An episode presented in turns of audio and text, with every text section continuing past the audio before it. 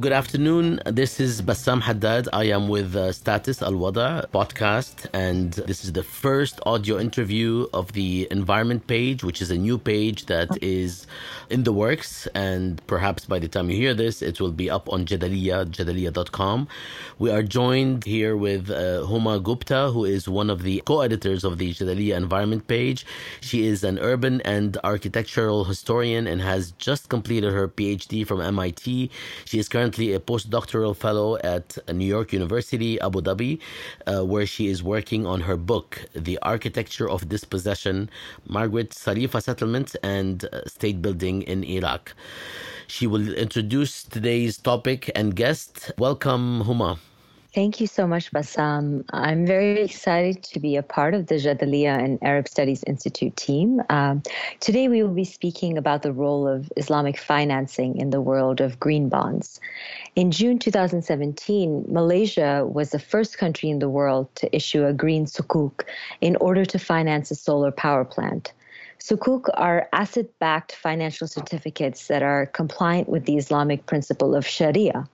Sukuk um, is a plural of sak, which uh, represents a proportionate ownership in a pool of assets. For our more historically minded listeners, the sak was developed more than a thousand years ago as a promissory note that could be used anywhere in the Islamic world. The word check actually is also derived from sak. However, in the contemporary world of climate finance, green sukuk bonds have emerged as a new tool for investors to fund environmentally sustainable infrastructure projects, such as solar power plants. This green Islamic finance bond has now become a multi billion dollar industry.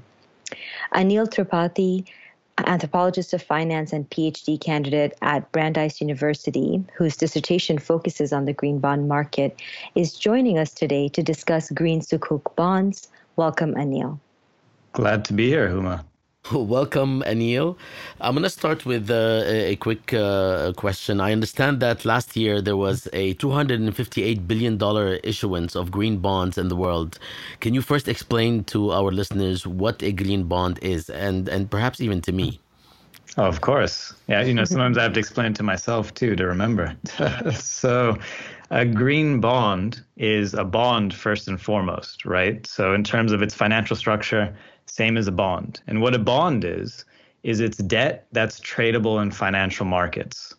And so, you know, a bond is debt, same as a loan is debt, but it has this tradable aspect. So you can think of it as, you know, let's say a friend of yours starts a lemonade stand, but doesn't have the money to get the stand, get some lemons, start the business going. They can ask you for a thousand dollars to get the stand up and running you give them that money, but let's say you want to get your thousand dollars quicker than your friend can repay you, you could take that thousand, turn it into a bond, and sell it to other investors uh, with an interest payment. So, so that's the idea of, of a bond and a green bond. Expanding off of that idea is debt that is connected to financing or refinancing infrastructure that is deemed sustainable. So, what does that mean? It means a lot of different things to a lot of different people. Um, but basically, when you think of sustainability, it's about water infrastructure, renewable energy, public transit, a host of infrastructure types that we see as allowing us to have a healthier, more environmentally friendly and balanced world that could perhaps also deal with some of the, the worst effects of climate change. So that's the the idea of a green bond. It's debt that finances infrastructure that can help us be in a positive relationship with our environment. Wow, thank you for that explanation. I think both Bassam and I learned a lot just now. Within this larger green bond kind of financial instrument, can you describe this recent trend of green sukuk? Yeah, so sukuk is interesting, right? I mean, so as you po- pointed out in your summary earlier, right? Sukuk is framed so it's not debt and it doesn't have to do with interest, right? Because in Islamic finance, right, it's it's this sector that's developed in building financial instruments that are in compliance with Sharia law, right? And in Islam, the idea of taking interest is seen as sinful, or it doesn't kind of connect to the larger ideology behind Sharia. So the idea of sukuk is that in a sense, it's very much the same structure, really, as a bond, but the wording is different, right? So much as Sukuk is called a Sukuk and not a bond, the interest is not interest, it's payment of asset ownership. So hmm. the idea of a Sukuk is that, let's say, you're giving this money to someone to run a business but you actually own the business. It's not a loan, even though it actually in a lot of ways plays out the same way as a loan and a bond. It's structured in terms of ownership, uh, which is very interesting and actually has quite a bit of value in relation to some of the larger discussions of green bonds and what green bonds are trying to do. Because as I said earlier, right, a green bond is different from a regular bond because of the infrastructure it's connected to, because of the idea that a green bond is going to renewable energy mm-hmm. as opposed to fossil fuels. But in finance, you know, you have all these mechanisms. It's really hard sometimes to connect the actual financial instruments to the material infrastructure itself, right? That was something we saw with the 2008 financial crisis, where you had all these mortgage backed securities that were somehow connected to houses, but no one really knew how they were connected to houses. And so you had this whole blow up that impacted people and then actually did result in lots of people getting evicted from their homes. So with green bonds, it's about build, creating more accountability in relation of the infrastructure to the financial product. And the cool thing with Sukuk is that because of its attempts to be in compliance with Sharia law, the idea with Sukuk is that there is a direct connection between the investor and the assets that are being invested in with the sukuk because it's ownership rather than debt. Aneil, can you quickly tell us how did you as an anthropologist come to study this particular form of investing? Definitely, yeah. So, well, you know, with, with green bonds uh, more broadly, I, I always knew that I wanted to look at finance and society when I was just starting my my dissertation research. I was initially thinking maybe I'd go uh, study the sushi industry in the Philippines, the financial products. But I went to a house party right as I was starting my my PhD program, and my advisor's partner runs this initiative for responsible investment in the Kennedy School. And he told me if I wanted to look at finance and society, I should really look at green bonds. It was a small niche market in 2014 but he thought a lot could happen there, and a lot has happened. You know, it was about a $40 billion market back then, and now, end of 2019, it was about 773 billion in total issued. When I first came across Sukuk in this space, you know, there were a lot of ongoing conversations. The organization I've embedded myself in as an anthropologist, the Climate Bonds Initiative in London, was looking at Sukuk as a way to expand markets, particularly in Southeast Asia and Indonesia, uh, also in the Middle East. So there were a lot of conversations happening there. And also in, in 2017 was the year I was doing my kind of year long period of fieldwork in London. And that's when the first Green Sukuk was issued. Uh, there were two companies in Malaysia that were trying to get the first Green Sukuk out Tadau Energy and Quantum Solar. It is slightly disputed, but it seems like Tadau Energy was the one that, that got it out to market earlier. And so they had the first uh, Green Sukuk. And at that time, I was also involved in organizing uh, this Green Bond Green Pioneer Awards program uh, for the Climate Bonds Initiative's annual conference, which was then in March 2018. And Tadau Energy got the award for first Green Sukuk. And they, what was interesting was they also really wanted to bring the underwriter for the bond, which is a company called Affin Hwang. And I think that really highlighted that uh, in Malaysia, in particularly, there's a very interesting ecosystem of companies as well as a lot of direct effort from the government to build Malaysia as a real center of Islamic finance, which which Sukuk has been a big part of. And I think it's uh, no coincidence there that we saw the first green Sukuk coming out of Malaysia. Can you actually just give us a sense then? What is the overall market share or presence of these bonds right now? I mean, you mentioned that's over $700 billion at the end of 2019, but how does that compare as a percentage to other similar forms of investing in green infrastructure or green bonds? Yeah, or so so the 700 billion number is for total green bonds, and that you know in relation to the total bond market is only about uh, you know one percent uh, wow. or less, I think, at that point of the total. You know, you have global bond market is about 90 trillion dollars in some estimates, and Sukuk is an even smaller portion of that. So there was about I think 140 billion dollars uh, in Sukuk issued in 2019. Um, or uh, yeah, I think around that. So, and the idea is there's going to be less issuance this year. Although, given the amount of bonds and debt that are coming out from governments, I think uh, we might actually see more. But but yeah, these uh, instruments, you know, green bonds and Sukuk are uh, fairly fractional in relation to the totality of the bond market. But that that is a double-edged sword, right? It's very small, but at the same time, that lack of size has, in a sense, I think, caused the exponential growth we've seen in both of these markets. Because you know, when you're so small to begin with, you can go up very quickly. Thanks, Aneil. And in your opinion, what are the promising aspects of this finance tool for climate change adaptation, renewable energy, green transportation, and sustainable infrastructure projects? So I think a lot of the real value here is in the marketing, right? In that these bonds and Sukuk highlight that they're going to infrastructure that is being vetted in some form for sustainability or climate resiliency. And so if investors are going to be able to shift their portfolios into infrastructure that is supposedly less destructive and helpful in dealing with climate change and in dealing with a lot of the environmental devastation uh, that we have around the world, they they need to know what they're investing in, and and this marketing, this labeling of green bonds as green bonds, of green sukuk as green sukuk, is incredibly helpful in that goal to just have more transparency in financial markets about climate risk and environmental impacts. So I think that's the real value here. And uh, Aneil, I mean, I mean that's the value, but it also seems to me that one of the ways in which this market has been constrained is because there seems to be a shortage of certifiable green projects, um, especially in the oil-reliant economies in the Middle East.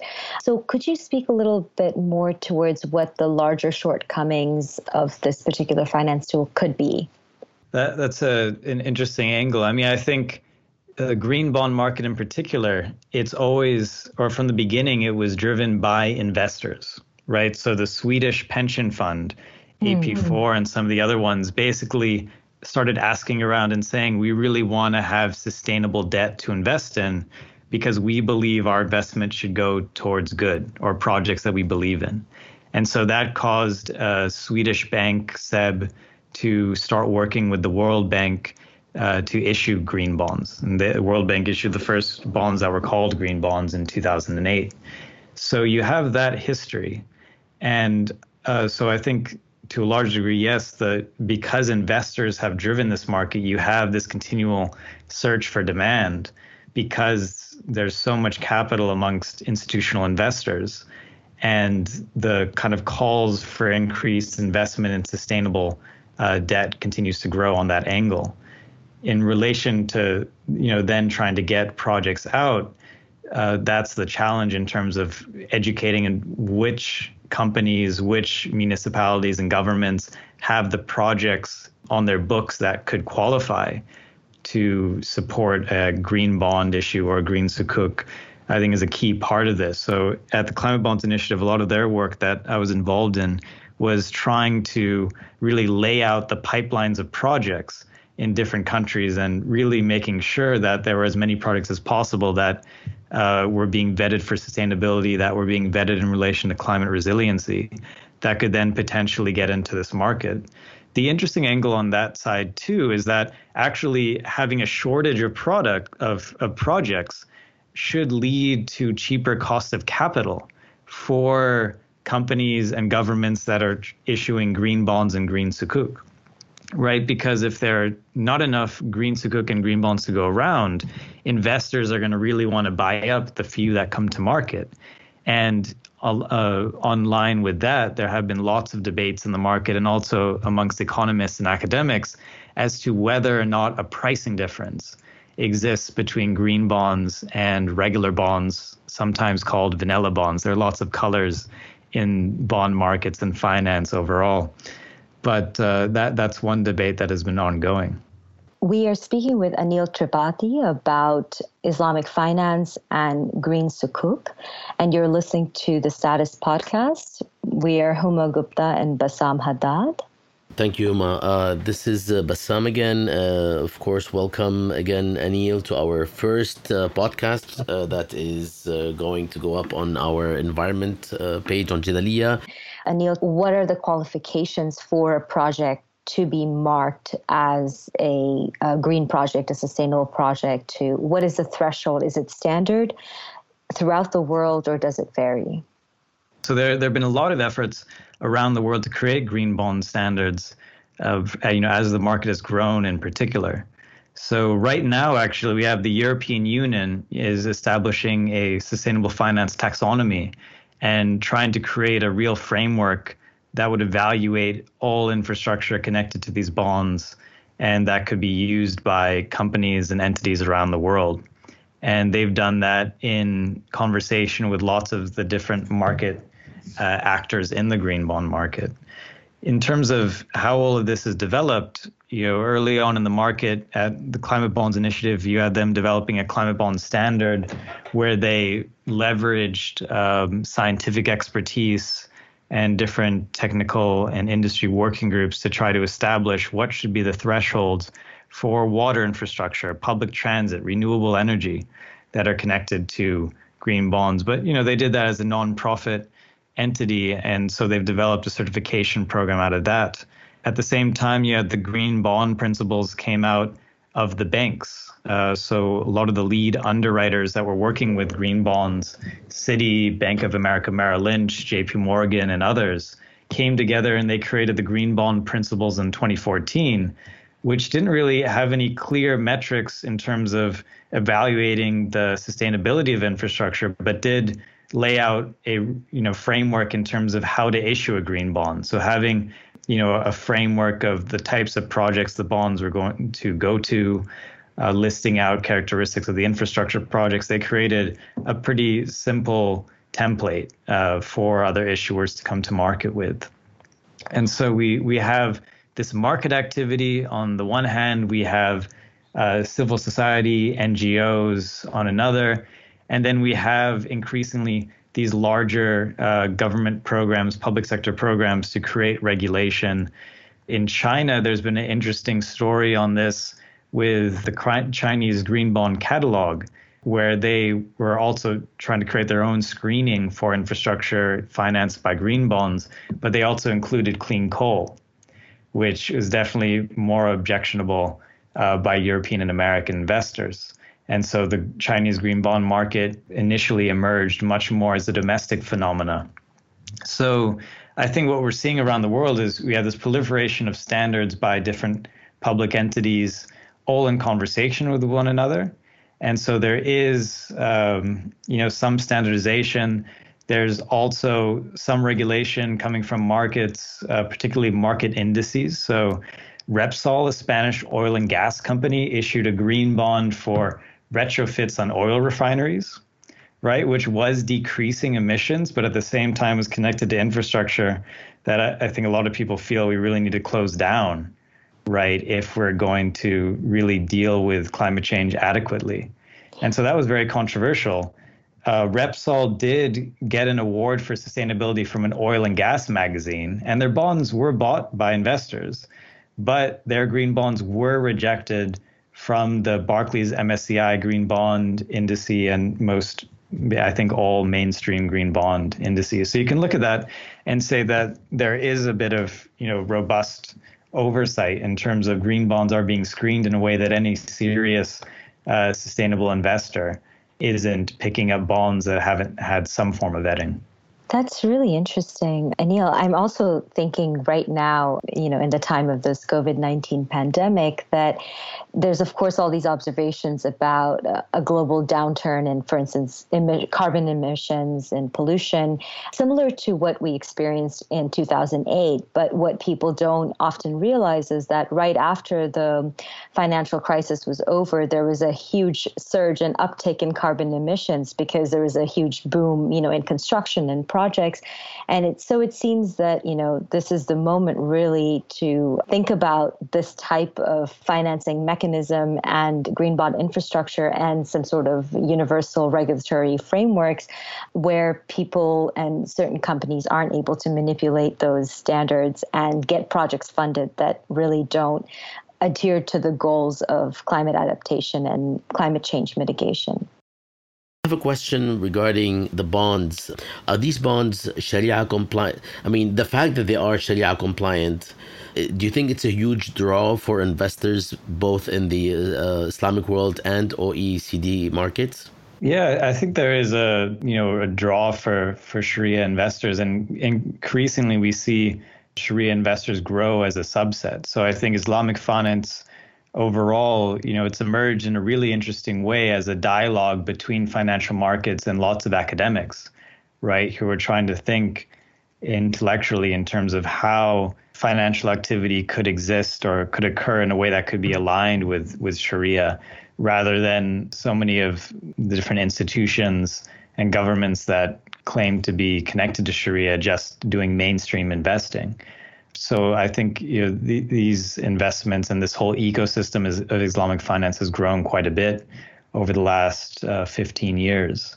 So I think that's one thing that's active here. And I think with the growth of Islamic finance, it's been very helpful to build, uh, in a sense, kind of a parallel infrastructure that supported different uh, countries and cities around the world. So Kuala Lumpur for example, I think has benefited quite a lot from the growth of Islamic finance and uh, the development of that city's financial markets. So, as I said earlier on, right, we had the first green sukuk come out of Malaysia, and I think that was a direct result of real government activity in terms of looking at Islamic finance as a way that Kuala Lumpur could could really set itself apart from other uh, financial uh, bases such as Singapore, or Hong Kong, uh, very nearby neighbors of of Kuala Lumpur. So I think it's it's had a pretty strong effect there. I know you hinted at this earlier, but do you think that there's a danger that these bonds can contribute to a larger process of greenwashing corporate entities that are heavily invested in fossil fuels? Now, I'm thinking specifically of large oil companies like Aramco, retail firms like Majid Al Futtaim, or banks like the National Bank of Abu Dhabi who are investing in corporate and or sovereign green sukuk. What are your thoughts on that? Definitely. Yeah, I think there's always a risk of greenwashing whenever anyone argues, right, that one form of development or trajectory is sustainable rather than another. And I think this is a, a key topic in all sustainable finance discussions, right? I think that example of Repsol's green bond issue was a very direct uh, case study in terms of how greenwashing would be perceived by the, the green bond market. And it kind of set off this chain reaction. So I think, you know, and I think this is of particular importance, right, when we think about the Middle East and the reliant of a lot of countries on oil and gas exploitation. There's a great book, Spaceship in the Desert by Gökçe Günel, that really looks at this topic of, you know, when you're an oil rich state and you try to do a sustainable development project, you know, what are the politics of that? What are the effects on the people working on those projects?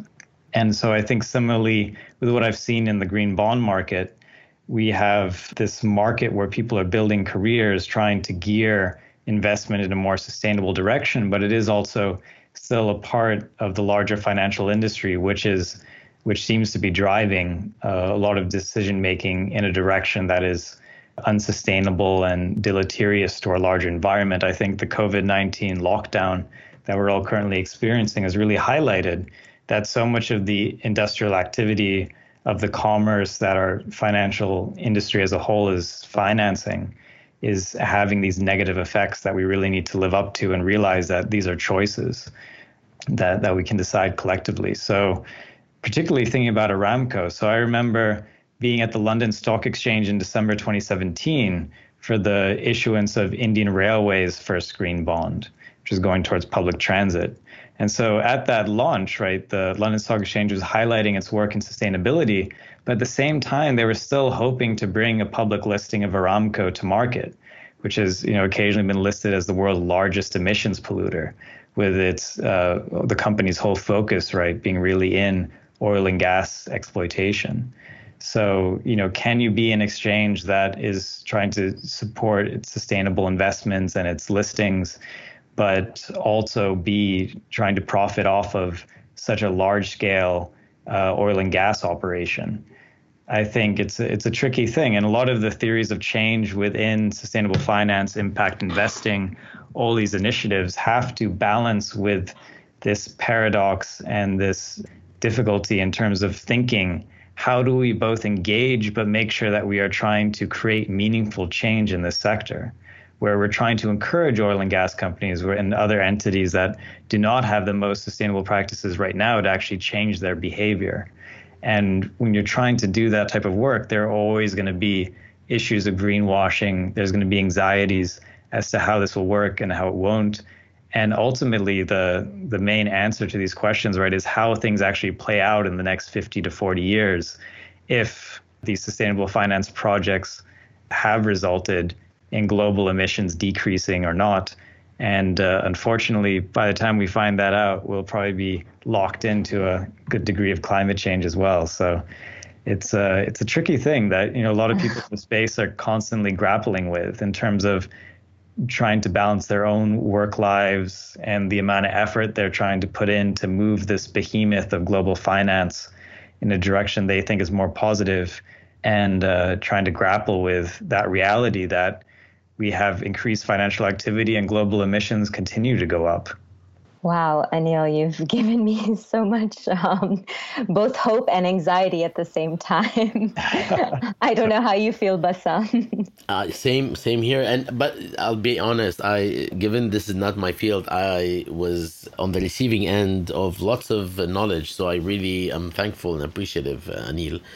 Thank you so much, Aneil, and thank you, Huma. Uh, that was Aneil Tripathy, an anthropologist of finance and a PhD candidate at Brandeis University who works on the formation of the green bond market. We are Huma Gupta and Bassam Haddad, and thank you all for listening uh, to uh, Status Al Wada. And thanks again to our guest, and hope we uh, we can catch uh, up with you later or another time, Aneil.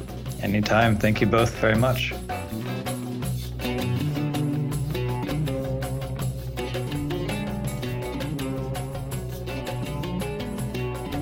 You've been listening to Status Audio Magazine. The Status is produced by the Arab Studies Institute in partnership with Voices of the Middle East and North Africa, co sponsored by George Mason University's Middle Eastern Studies program and the American University of Beirut's Asfari Institute for Civil Society and Citizenship. Interested in pitching an interview, a program episode, or becoming a partner? Email our associate producer, Paola Messina, at paola at statushour.com to listen to more conversations, on the scene reports, and discussions. Visit our website, statushour.com, or subscribe via iTunes and listen to us on the go. You can also friend us on Facebook and follow us on Twitter.